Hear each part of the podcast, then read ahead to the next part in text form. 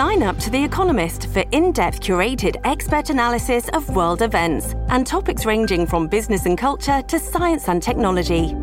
You'll get the weekly digital edition, online-only articles, curated newsletters on politics, the markets, science, culture and China, and full access to The Economist Podcast Plus.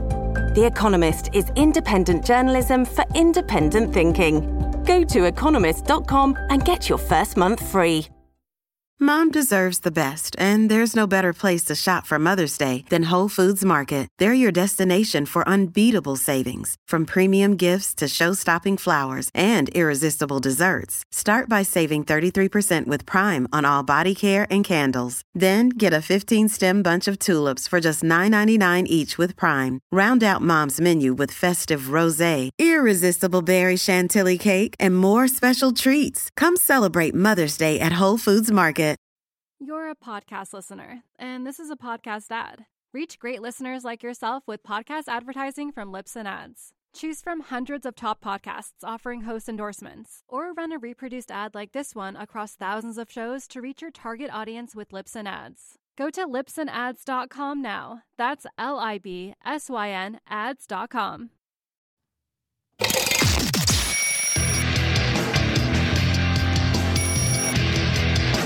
This is Good Morning Liberty.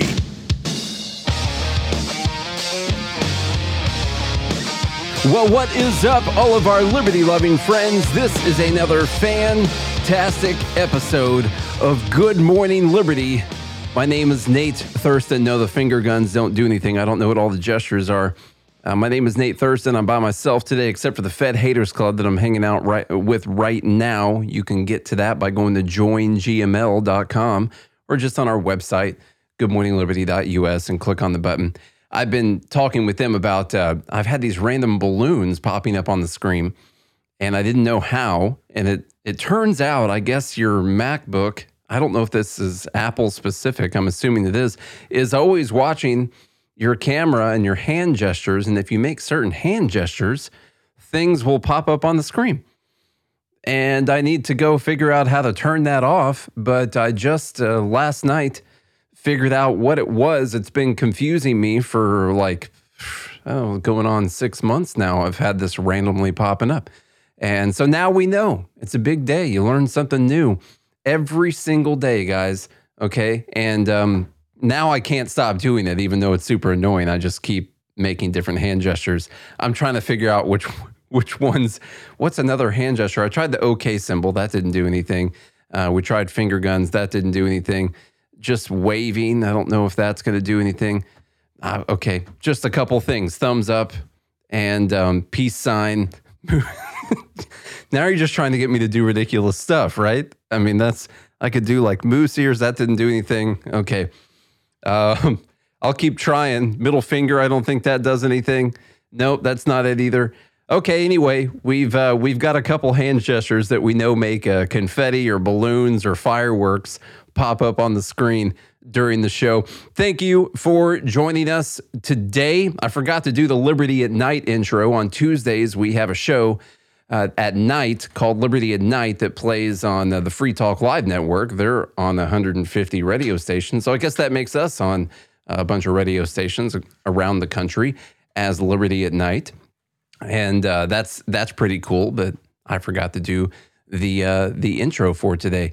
Let's talk about, I want to talk, there's a big thing going on right now with FISA and the Section 702. We're not going to get in depth on that today. I'm going to bring on an expert in the next couple of days in this kind of thing. So we'll know exactly what's going on with it. So I'm not going to get super in detail. Just be aware that they have been talking about taking away some of these surveillance powers, or at least making it where it wasn't warrantless, where they had to get a warrant for each one.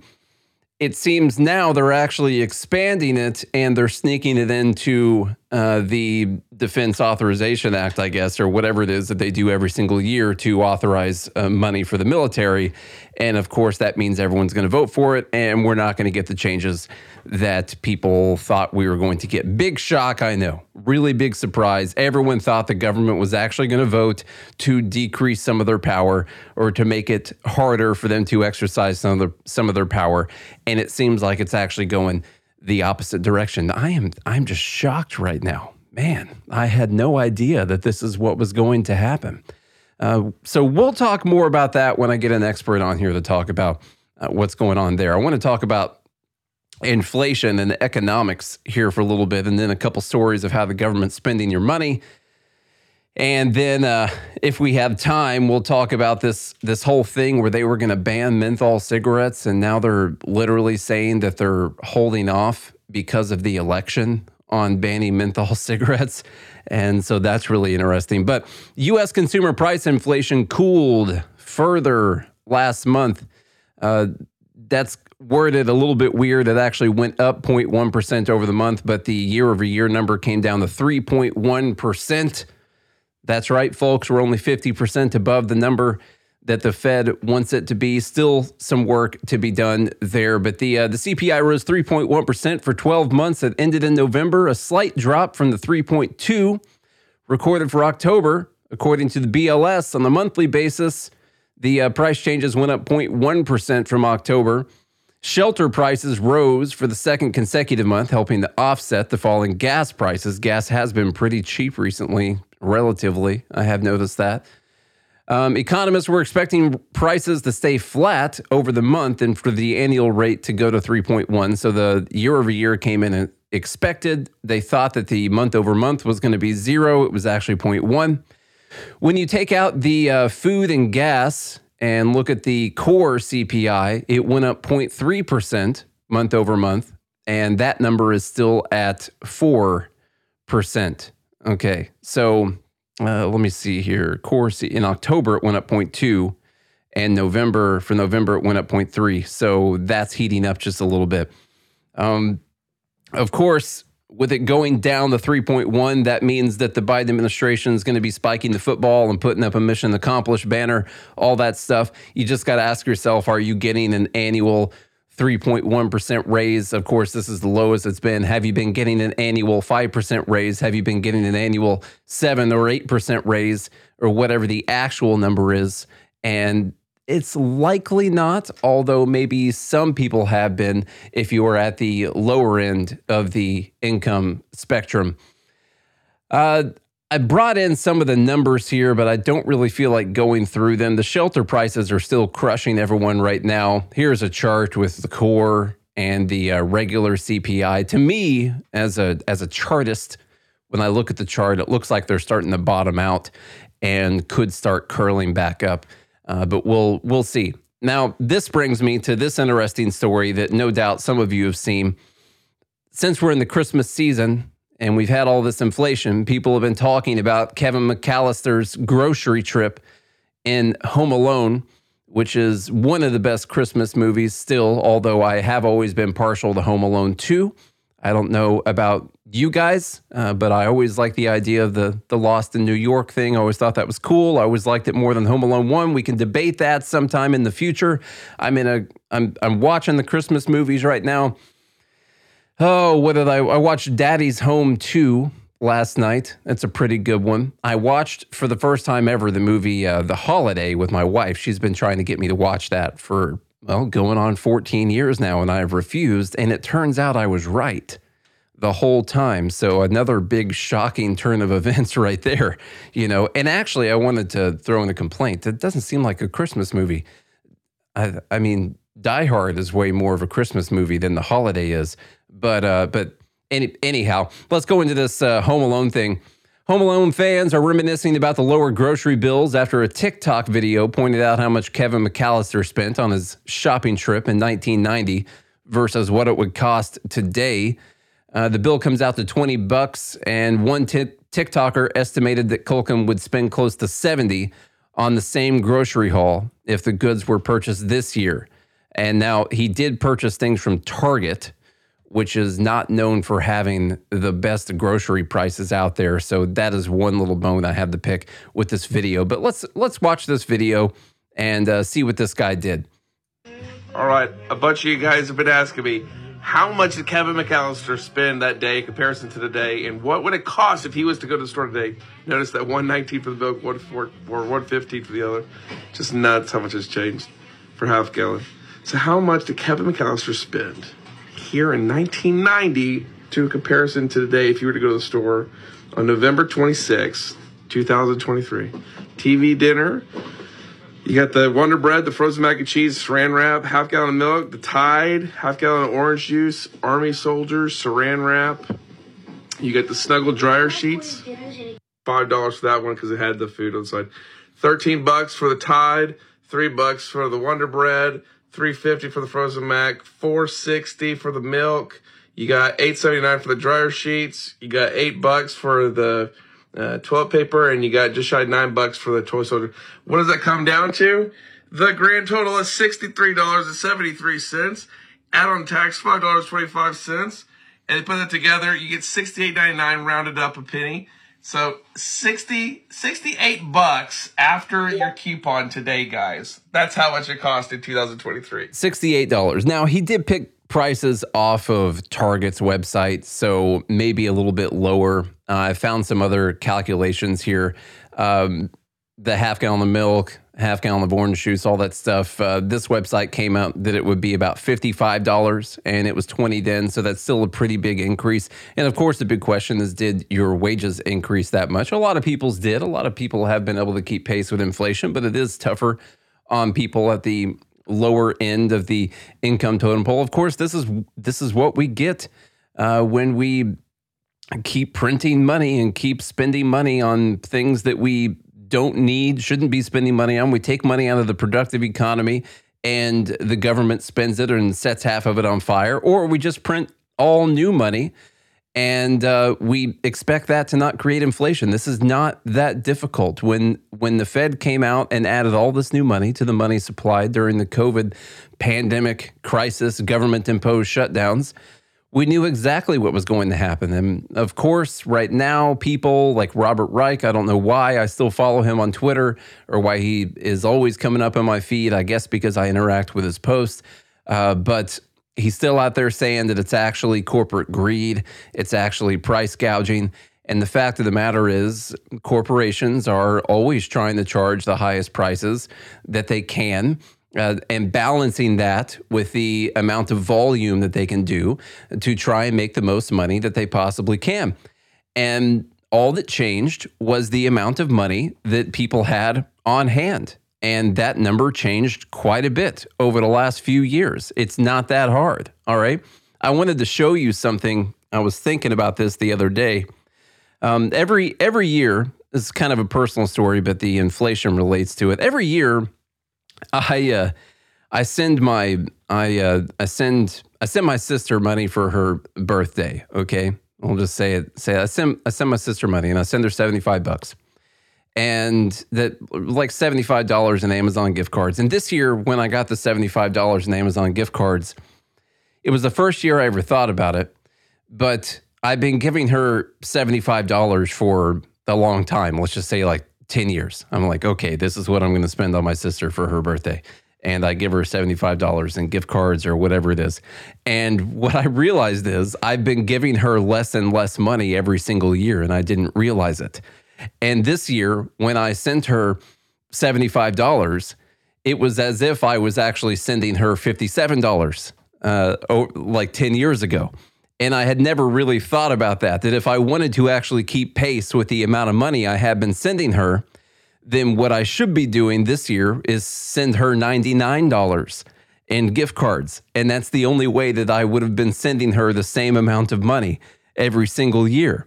And that's, I don't know if you guys do the same thing where you send someone the same amount of money or get them the same gift cards every single year, but this is a really good example of it, that she's been getting shortchanged. And don't tell her. I see my brother's in a live group right now. Let's not let her know that actually I've just been sending her less and less money every every single year. Of course, we'll have to look at what the inflation on Amazon itself has been that whole time. But I don't know. Speaking of inflation and government sending money towards things, you know, we just got a school voucher bill through in Tennessee. And of course, I support the voucher system. It's not the perfect fix. It's not the fix that we want. We would like to just get rid of government schooling altogether.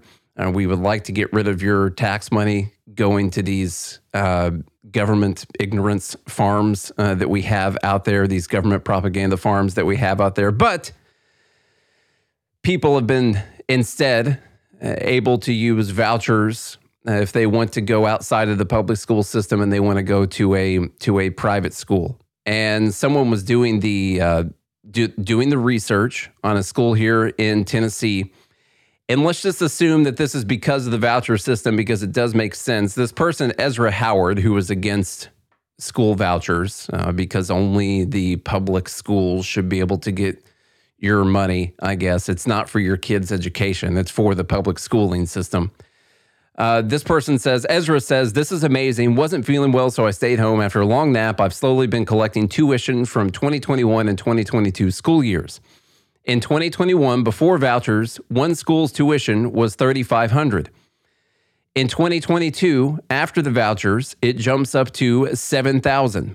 And he does say this is the most egregious instance yet. So this is the worst one so far. We're picking out of the whole bunch and we're saying this is the worst increase. Now, this might sound like I'm saying something negative about vouchers, but we do need to realize that this is going to happen. You can see from 2021 school year right here, the total $3,500 for this school. And then when you go to the 2022 school year, the total, same school, after vouchers, it's up to $7,000. And now why would that be?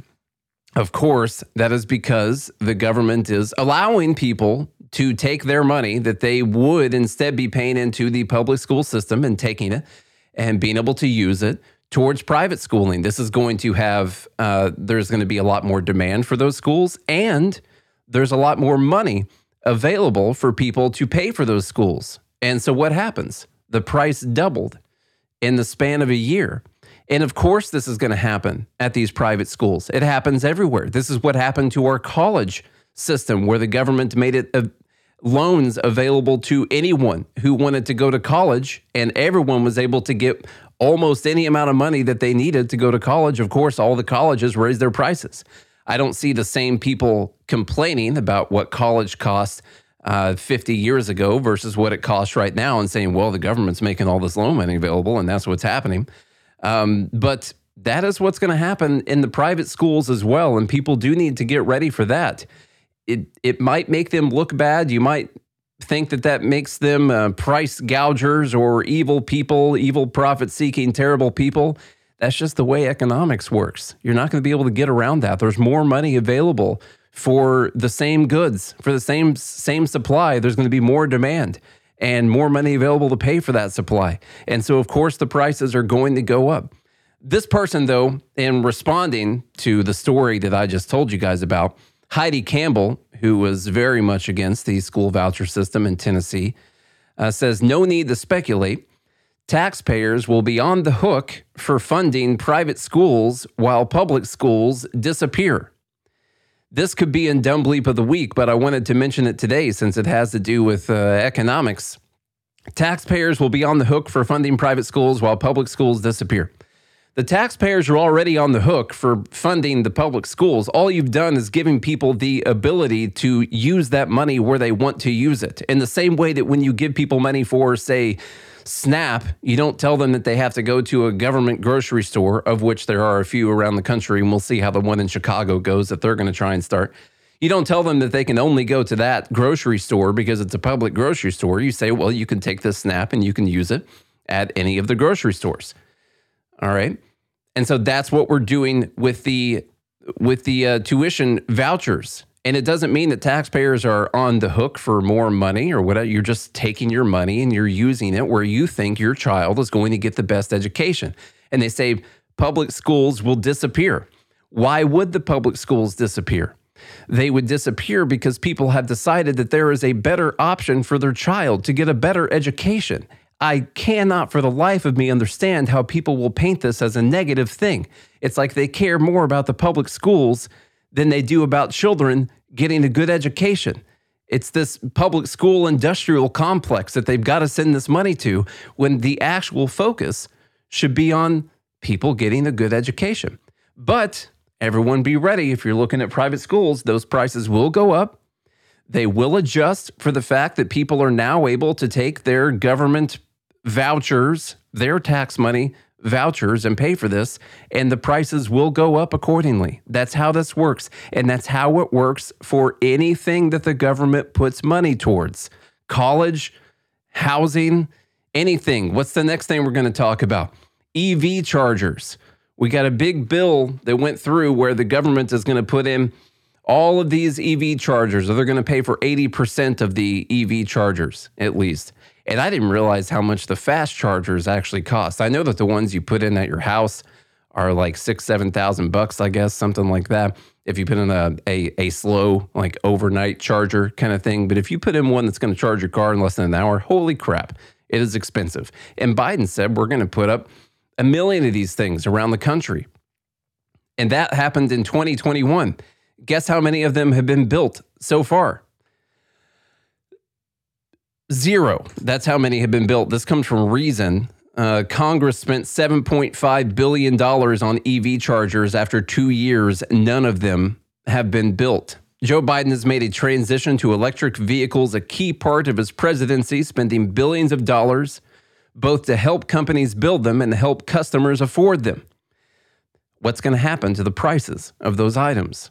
They're going to go up. Weird. This is all connected.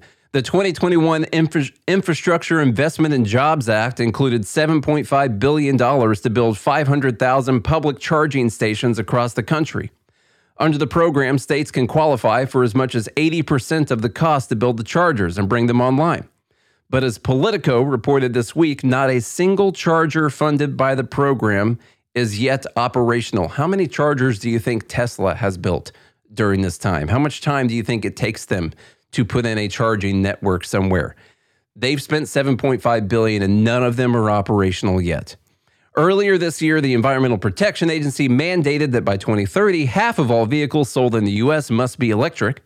This will require an enormous ramp up in resources, especially charging infrastructure. As Politico noted, consumer demand for electric vehicles is rising in the U.S., necessitating 6 times as many chargers on its roads by the end of the decade, according to federal estimates. Other estimates are even more dire. In January, Stephanie Brindley from S&P wrote that even when home charging is taken into account to properly match forecasted sales demand, the U.S. will need to see the number of EV chargers quadruple between 2022 and 2025 and grow more than 8-fold by 2030. As of this writing, there are just under 158,000 public chargers, meaning there may need to be more than 1 million to support the Biden administration's timeline.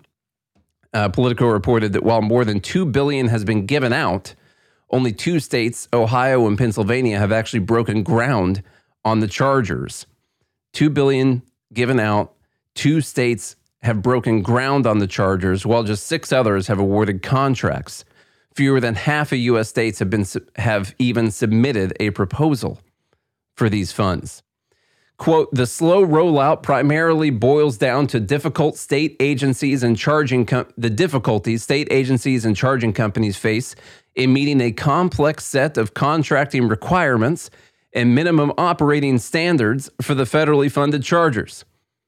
Like red tape and rules around building these chargers. They can't actually get them going. Even with federal funds, part of the problem might also be cost because the chargers are expensive to build and maintain. The types of chargers mentioned in the law are level 2 or level 3.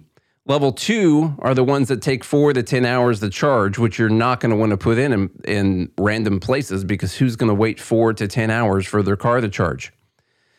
The other ones, DCFCs, use direct current and can charge an EV in less than an hour. A 2019 study by the Department of Energy found that while level 2 chargers can cost up to $6,500 to install, the fast chargers can cost as much as $40,000 depending on factors like hardware costs, other estimates have put the price between $50,000 and $100,000 for a fast charger. And the government is going to pay up to 80% of that cost. Also, we can charge that car. I hope you know where your money's going, folks.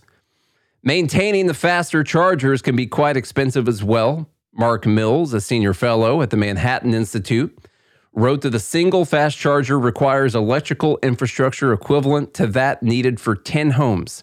One single charger needs the electrical infrastructure that you would need to power 10 homes, and it can cost between $50,000 and $100,000.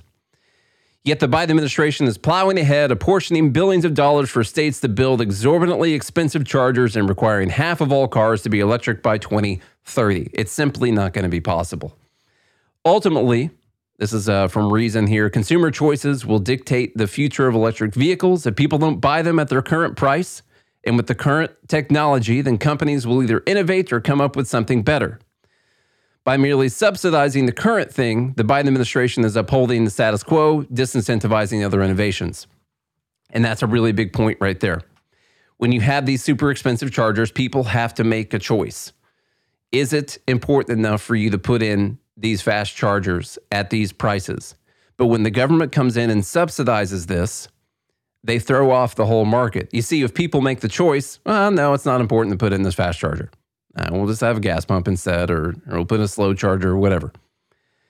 By coming in and subsidizing the price, that prevents companies from needing to innovate to get the price down. You see, if people weren't going to pay 50 or just say 40, if they weren't going to pay $40K for this charger, then what has to happen is the company has to come in and say, well, we need to innovate this. We need to make this cheaper. We got to find a way to make this more affordable for people. But then in comes the government holding other people's money, and they put money. What can actually happen then? Then the price can actually go up. Whereas maybe you were going to lower the price down to $20,000 through innovations for people to actually be able to afford this. Now you can actually increase the price.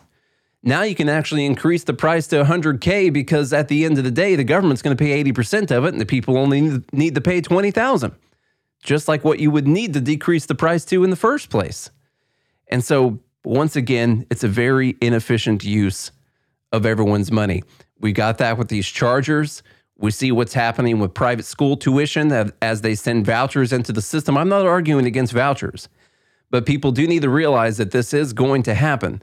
Sending this money towards that system, increasing that money supply for that supply of teachers and schools will increase the price. All right. We will have time to talk about this last thing. I was trying to keep this around 30 minutes. I try to keep it around 30 minutes when Charlie's not here as often as I can. Speaking of, what is actually important to a politician? What do they really care about? Is it you? Is that what they actually care about? They care about winning their elections.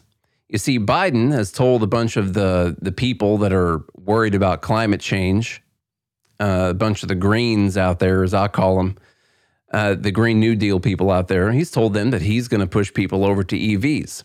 And they all have the idea in their head that that's going to be much better for the environment. Although I think you have to drive the car. I think it's only better for the environment after the car has been driven for over 60,000 miles, which is going to happen. But for the first 60,000, I believe it's actually worse for the environment.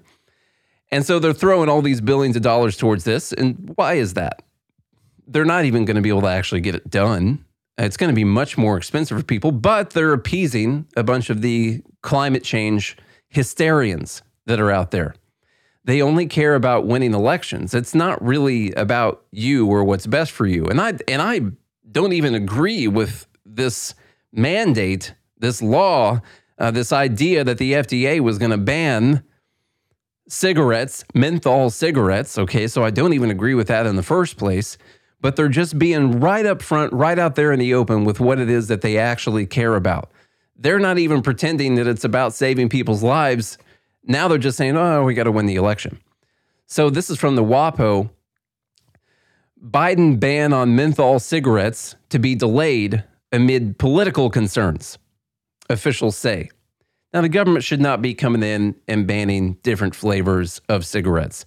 They should also not be telling people that if they ban different flavors of cigarettes, that is going to stop people from smoking. It's just not going to happen. All right, maybe a few, but it doesn't mean that everyone who smokes menthols is going to quit smoking and that they're not going to get lung cancer and that they're not going to die. And then you throw out that number of all these people that were going to die, that they're not going to die. That's fugazi. Okay, it's not real. The Biden administration will further delay a long-awaited ban on menthol cigarettes after fierce lobbying from critics who warned that a prohibition could anger some black smokers who favor the products and could hurt President Biden's re-election prospects, administration officials said. The administration on Wednesday announced that it plans in March to finalize federal rules that would lead to menthol cigarettes being removed from the market. The process could be delayed still further because of pressure during an election year, according to four officials who spoke on the condition of anonymity, of course. I highlighted this sentence because they talk so much about how this is about saving people's lives, they need to do this, this is what's best for people, and they're literally saying that they're going to hold off on the ban because it could anger some black smokers who favor the products and could hurt President Biden's re-election prospects. All right, now, you would think like a normal human being, here's your question. If they really believe that it's going to save hundreds of thousands to millions of people's lives doing this, imagine you had this choice.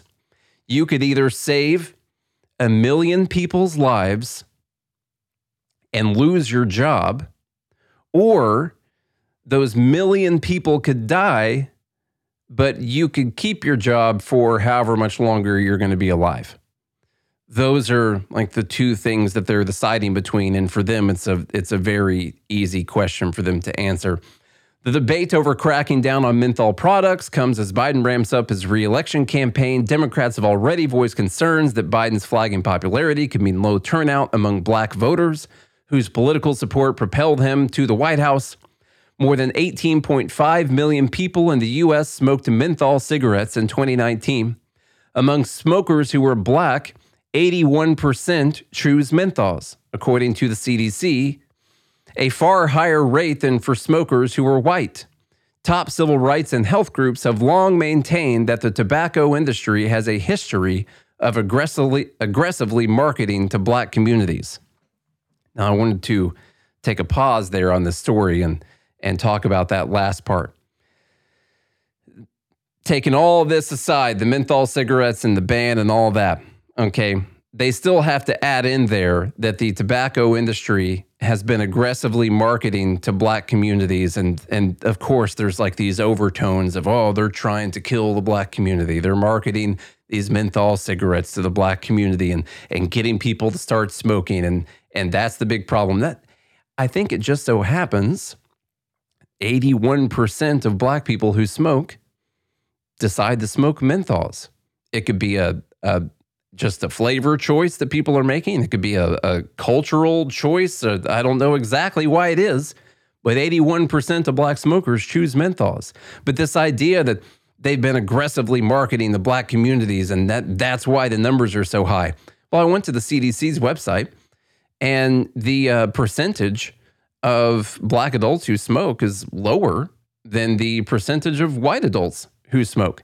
It's 12.9% for white people, and it's 11.7% for black people. And so what are we arguing here? That the only reason that 11.7% of black people smoke is because of aggressive marketing towards black people? And that's it? Just the community traditionally wouldn't smoke, but if not for this marketing, that's what's happening. It's still lower than white people. So why this racist content? I don't know.